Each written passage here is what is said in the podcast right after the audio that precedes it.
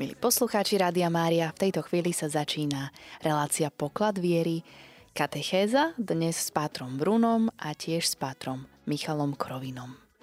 Pochválený buď Pán Ježiš Kristus, milí priatelia, ja som veľmi rád, že v našom štúdiu tu v Bratislave v Rádiu Mária môžeme privítať Pátra Michala Krovinu, ktorý pôsobí v komunite našich bratov v Žilne. Vítaj Michal. Ďakujem pekne. Ja som veľmi rád, že si prijal toto pozvanie a e, tá dnešná téma je vlastne odvíjajúca sa od liturgickej spomienky. Meno Najsvetejšie, meno Ježiš. Čo pre teba znamená meno Ježiš? Osoba Ježiša Krista. No, ono je to zakomponované v tom mene. Po hebrejsky Ješua alebo Jehošuha. Ježi, e, boh spasí, Boh zachráni. Mm-hmm. Boh je ten, ktorý má posledné slovo nad nad všetkým a teda v každej situácii. Čiže vlastne Ježiš je ten, e, to premostenie, tá cesta k Bohu do väčšnosti, ale je to, za, je to zároveň aj vlastne jediná bezpečná uniková cesta z toho pozemského chaosu, výžvaru, zmetkov a v podstate napätí a často nenávisti a neprijatia či už samého seba, alebo aj iných, alebo momentálnej situácie, ktorá sa deje okolo nás a často aj v nás. Ty si spomenul taký veľmi pekný príklad tých indických misionárov, ktorí leteli a zrazu vypadol jeden motor, potom druhý motor a zrazu nastal chaos. Samozrejme, vieme si predstaviť takúto situáciu, ktorá, kde naozaj hrozí reálne, reálne smrť a ten dopad môže byť veľmi tvrdý, ale v tom príbehu si spomenul eh, vieru misionárov misionárov, ktorí vzývali meno Ježiš. Máš ty možno nejakú takú skúsenosť uh, moci Božieho mena? Zažil si niečo také, či už ako v kňazskom hm, živote, možno pri vyslovaní sviatosti alebo takto? Uh, ja som to zažil viackrát. Ono sa ťažko, ťažko to verbalizuje, ťažko sa to dáva do slov. Ale veľakrát vtedy, keď už ja som cítil, že už končím, že som unavený ako, a že jednoducho už toto asi nedám. Tam je dôležité to nastavenie a ráno možno takéto vloženie sa do Božích rúk. A potom naozaj ten deň úplne inak prebieha ako, ako deň, keď možno človek na to pozabudne, to neurobi, alebo keď si myslí, ale však ja sa cítim v pohode, ja to dám. Lebo navonok sa nič nedieje, ale tam to duchovné puto a to duchovné uchopenie je veľmi silné a v podstate na meno Ježiš sa naozaj aj e, podvolujú a podriadujú v podstate démoni. Tiež som to zažil vlastne v istých situáciách, keď dokonca teda ľudia e, mali samozrejme tie svoje prejavy, také, ktorí väčšinou sa ľudia boja, alebo teda keď, keď e, som raz urobil taký pokus, keď sa jedna osoba veľmi tak prezentovala, že má dary a charizmy a, a toto a tamto, tak hovorím, dobre, tak v podstate skús vyznať Bohu chválu alebo zdaj Bohu chválu úctu. Mm-hmm. To mhm. nikdy neurobím. No. Tak už som vedel, s kým mám dočinať. Áno, tedy sa ozvalo, čo bolo v nej. Áno, áno, áno. Milí priatelia, druhé Božie prikázanie znie nevezmeš meno Božie nadarmo. Aj dnes chápeme, že poznať meno niekoho nám dáva nad ním istú moc. Je rozdiel kričať na niekoho hej ty, poď sem a volať na niekoho napríklad Joško Mrkvička, poď sem. Staroveký človek to chápal ešte intenzívnejšie, lebo poznať meno niekoho znamenalo mať nad ním akúsi magickú moc. Poznať mená bohov znamenalo mať k ním prístup, môcť ich osloviť, dokonca zaklínať. Čiže meno bolo súčasne aj osudom človeka. Pater Michal, ako sa pozerá na meno starý zákon? Poznáme napríklad taký nejaký obraz alebo nejakú situáciu, kde Boh mení priamo meno nejakému človeku v starom zákone? Takých situácií máme viacero. Napríklad otec veriacich Abraham, Boh mu mení meno na Abraham, to znamená, že sa stane duchovným otcom nespočetného zástupu alebo veľkej skupiny veriacich z mnohých kultúr, národov, jazykov v mnohých historických etapách v podstate, ktorí teda žili a žijú a k nemu sa ako otcovi veriacich hlásia okrem kresťanov takisto aj Židia a moslimovia. A takisto je to aj meno jeho manželky. Vlastne e, Saraj, moja pani sa mení na Sára v zmysle kňažná alebo jednoducho vznešená žena, vznešená dáma, vznešená pani. Tá, ktorá má svoje vznešené poslanie, ktorá jednoducho prináša niečo vznešené, niečo pekné, niečo neopakovateľné do života nie len vlastne vlastného manžela, ale môžeme povedať aj celej rodiny veriacich. A potom je to ten povestný, 32. kapitola knihy Genesis, ten povestný zápas vlastne Jakuba, Jakova vlastne s Bohom. Jakub, teda Jakov po hebrejsky, vlastne lstivý, úskočný, ten, ktorý jednoducho aj s pomocou svojej matky okradol doslova svojho brata o prvorodenecké požehnanie ale po tomto zápase, pretože to pred tým stretnutím, vlastne už po rokoch, on už keď bol ženatý, mal viacero žien, mal, mal mm, viac detí, mal e, rozsiahle stáda, služobníctvo, čiže bol, bol pomerne majetným s človekom a mal sa stretnúť vlastne so svojím bratom a on si uvedomoval, čo urobil. Ono to bolo už úplne inom nastavení ako v podstate v tej mladickej nerozvážnosti to už bol zrelý muž a on si uvedomoval, že to, čo urobil, nielen, že nebolo pekné, ale naozaj na to nemal právo a že ten brat sa oprávnene hnevá, že takéto veci v podstate by sa nemali stávať medzi pokrvnými alebo medzi súrodencami. A stále mal strach, že čo urobí ten jeho brat, preto vlastne aj ženy, deti posiela vlastne do úzadia, že ak by on prišiel o život, alebo ak by bol zajatý, alebo ak by bol zavraždený, aby si to odniesol len on, aby netrpeli títo jeho blízky.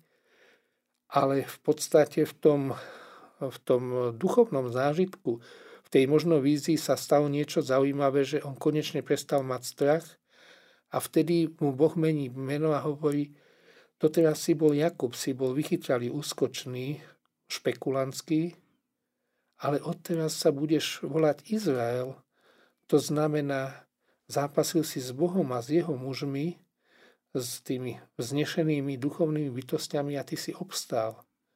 Čiže jednoducho máš právo nosiť toto meno, ale samozrejme ťa to aj zavezuje, pretože stávaš sa pravcom Izraela, Izraelitov môjho vyvoleného národa. Áno, to je krásny príklad, kedy Boh mení meno.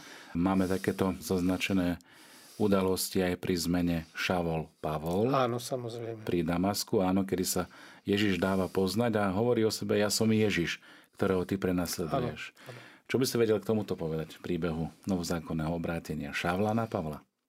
Šavol v podstate e, jeho otec získal rímske občianstvo, čiže on už sa narodil ako rímsky občan pred vlastne hebrejskou komunitou.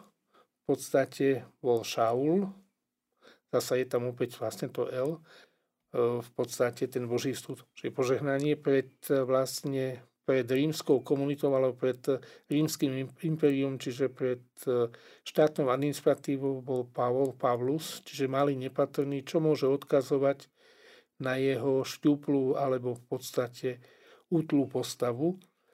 V prípade Pavla sa e, nedá hovoriť o konverzii od, e, teda povedzme, neveriaci človek, že by sa stal kresťanom, ale e, Pavol za svojho života nikdy Krista nestretol, hoci pramene spomínajú, že vlastne jeho rodná sestra sa vydala do Jeruzalema a on tam študoval ako u Gamaliela. U Gamaliela, ale študoval v zmysle ako mladý chlapec asi na úrovni strednej školy, že to mali takú mm-hmm. tú, tú, môžeme povedať, e, náboženské štúdium, ako to poznáme, alebo sme poznali, ako to mali pravoslávni, alebo doteraz majú také akoby duchovnú strednú školu, že vlastne potom po absolvovaní týchto štúdií, povedzme Srby alebo niektoré tie akože môžu ordinovať, môžu vysvetiť. Ak to teda potrebuje si doplňať ďalšie štúdia, tak potom ešte študuje, ale vlastne ten základný kurz tedy stačil, aby on v podstate predsedal v synagóge alebo aby kázal, aby ohlasoval Božie slovo Tóru, čiže starý zákon.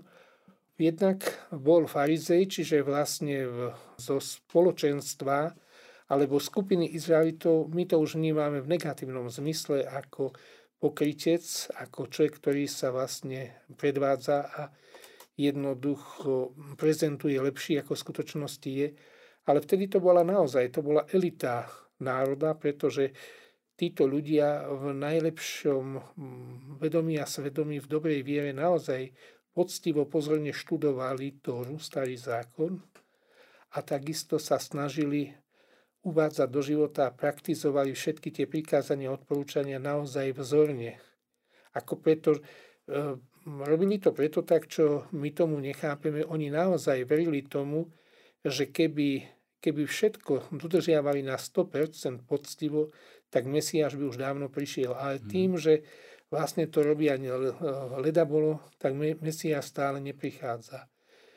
Keď e, v podstate, keď e, vznikla skupina okolo Ježiša z Nazaretu, on to začal vnímať ako nebezpečnú sektu v rámci židovstva a myslel si, že títo ľudia vlastne kazia a Ježiša vnímal ako heretika, ako ten, ktorý kazí čistotu, krásu a takú autenticitu vlastne židovskej viery preto vnímal túto skupinu ako sektárov, ktorí čosi zobrali z Tóry, čosi z gréckej filozofie, čosi priniesli vlastné. Skrátka, bolo to spoločenstvo, ktoré nebolo hodné, aby vlastne sa im človek adekvátne vedoval. Aj, aj preto v podstate začal prenasledovať kresťanov legálne samozrejme s dovolením Sanhedrinu, čiže vlastne toho poradného orgánu veľkňaza, v Jeruzaleme, aby očistil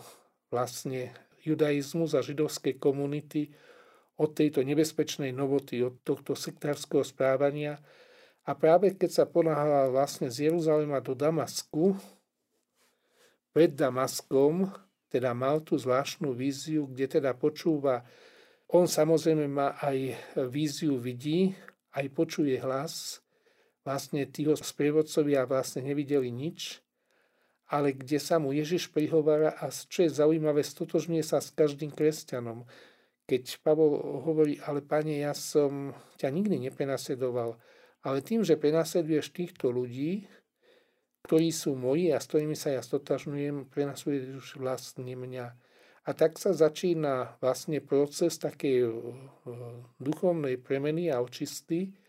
A samozrejme Šavol, neprichádza hneď ohlasovať a kázať ako, ako Pavol, ako apoštol pohanských národov, ale odchádza najprv do púšte, kde teda my by sme povedali, že si vykonáva duchovné cvičenia a on vlastne hodnotí celý svoj život, to svoje pôsobenie, skúma vlastne, či všetko prezentoval tak, ako treba a takisto aj snaží sa preskúmať jednak aj judaizmus, ale skúma takisto aj, aké ovocie prináša hnutie tejto cesty alebo novej cesty, ktorí až neskôr dostali v Antiochii prvýkrát pomenovanie Kristovci, kresťania. Pater Michal, povedzme si teraz ešte niečo o úcte k Božiemu menu. Prečo je dôležitá a z čoho vlastne vychádza? Úcta k Božiemu menu vychádza z tretieho Božieho prikázania, ktoré je v tom hebrejskom počítaní, ale na štvrtom mieste.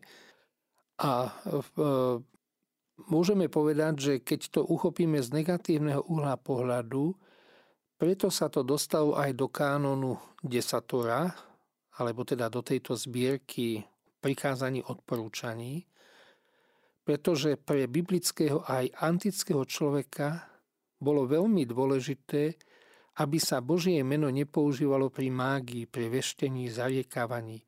Lebo oni naozaj to vnímali tak, že keď poznám niekoho meno, jednak mám k nemu nejaký vzťah, ale dokážem aj s tým človekom manipulovať a vlastne, že toto je nehodné Boha. A z pozitívneho uhla pohľadu alebo z pozitívneho hľadiska zoberme si to z takého praktického prístupu. Keď máme osobu, ktorú máme veľmi radi a veľmi nám na nej záleží, či je to rodič, či je to dieťa, ale to môže byť aj vlastne nejaký priateľ alebo priateľka, alebo človek, ktorý je nám veľmi blízky nášmu srdcu, alebo veľmi si dávame záležať na tom, aby sme zostali v priateľstve s týmto človekom a naozaj si ho vážime, tam naozaj sa snažíme voliť aj ten prístup a to oslovenie, ako k tomu človeku pristupujeme, ako ho oslovujeme. Keby sa nám naozaj stalo, že sa nejak nevhodne správame alebo nevhodne oslovíme alebo znevažujúceho takéhoto človeka, tak je nám to veľmi lúto a často sa aj kvôli tomu dokážeme dlho trápiť, tak takisto aj úcta k Božiemu menu e, vlastne vychádza z toho, že jednoducho Boh je nám bližší ako my sami sebe, ako povedal svätý Augustín. Keď nám na niekom veľmi záleží, keď ho máme naozaj radi, tak sa snažíme vylúčiť, eliminovať všetko, čo by narúšalo alebo nejakým spôsobom diskvalifikovalo tento vzťah. Ďakujem veľmi pekne. Akým spôsobom môžeme hrešiť proti Božiemu menu? Čo sa už považuje za ten hriech?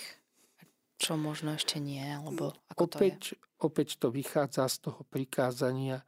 My by sme Božie meno nemali používať vlastne v hneve s neúctou, pri, s preklinaním, pri mágii, pri vulgarizmoch, pri skutočnostiach, ktoré sme si my sami zapričinili a spôsobili a ktoré naozaj nespôsobil Boh a Boh dokonca sa z toho nielenže neteší, ale je smutný z toho, keď my sami si ubližujeme a sami seba zraňujeme, alebo ubližujeme, alebo zraňujeme tých najbližších.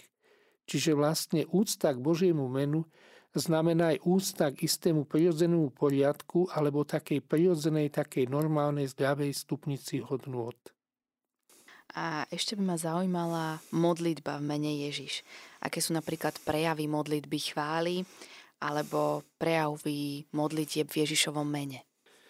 Tých modlitieb vlastne v Ježišovom mene je veľmi veľa Myslím si, že každý, kto hľadá, skúma, dokáže nájsť niečo, čo je blízke jemu, alebo teda jej osobne. E, každú liturgickú modlitbu verejnú vlastne končíme a doxológia, čiže v mene Trojice, ale teda v mene Ježiša Krista. Čiže vše, každú prozbu, každú chválu, každú vďačnosť prednášame Bohu v Ježišovom mene ako prostredníkom, ako prostredníkovi medzi našim pozemským svetom a medzi, medzi väčšnosťou, medzi nami a medzi Bohom. Milí poslucháči, v tejto chvíli máme na telefónnej linke poslucháčku Magdalénu z Čace, ktorá sa s nami chce podeliť o svoje svedectvo. Nech sa páči, pani Magdalena, pochválený buď Ježiš Kristus. Pochválený buď Pane Ježiš Kristus. Pripájam k tomu moje svedectvo, že Pán Ježiš robí naše šťastné životy, konania. Proste, keď sa mu oddáme a robíme v mene Ježiš, dostaneme všetko. A ako, pri, ako dôkaz chcem povedať, mala som švagra, ktorý umrel nezaopatrený. Manželka mu nedala a mňa to strašne trápilo. A keď uh, umrel, tak presne v tom momente som chcela ešte raz zavolať, že aby mu dala. A môj telefon zazvonil, keď ho vynašali z bytu rovno cez prach.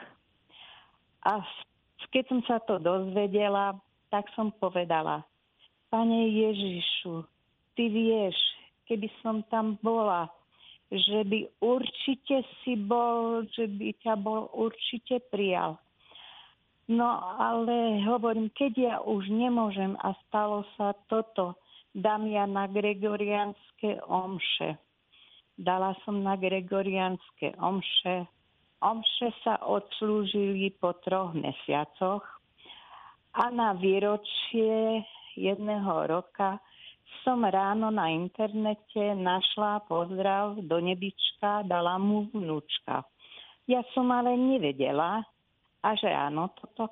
A v noci, o polnoci sa mi stalo toto. Spala som, dobre som spala, zrazu tresk ma po pravom boku, chrbtom k dverám. Otočila som sa do troch sekúnd. Som povedala, kto to? A zbadala som vedľa seba muža, vypadalo to vyššej postavy, na štvorkách a hlavu mal z lakti skrytú. Nevidela som kto, ale v tom momente som chtela, urobila som kríž na seba a povedala mene Ježiš. Strátilo sa to hneď, hovorím, to mohlo byť do troch sekúnd, to bolo bleskové. Stratilo sa to a mne sa tak ujavilo. Hovorím, no, tak som sa dozvedela, že je prvé výročie. Tak, Dušanko, ty si už u Ježiška. Amen. Pekne vám ďakujeme, pani Magdalena, za to, že ste sa s nami podelili. Prajeme vám ešte požehnaný čas.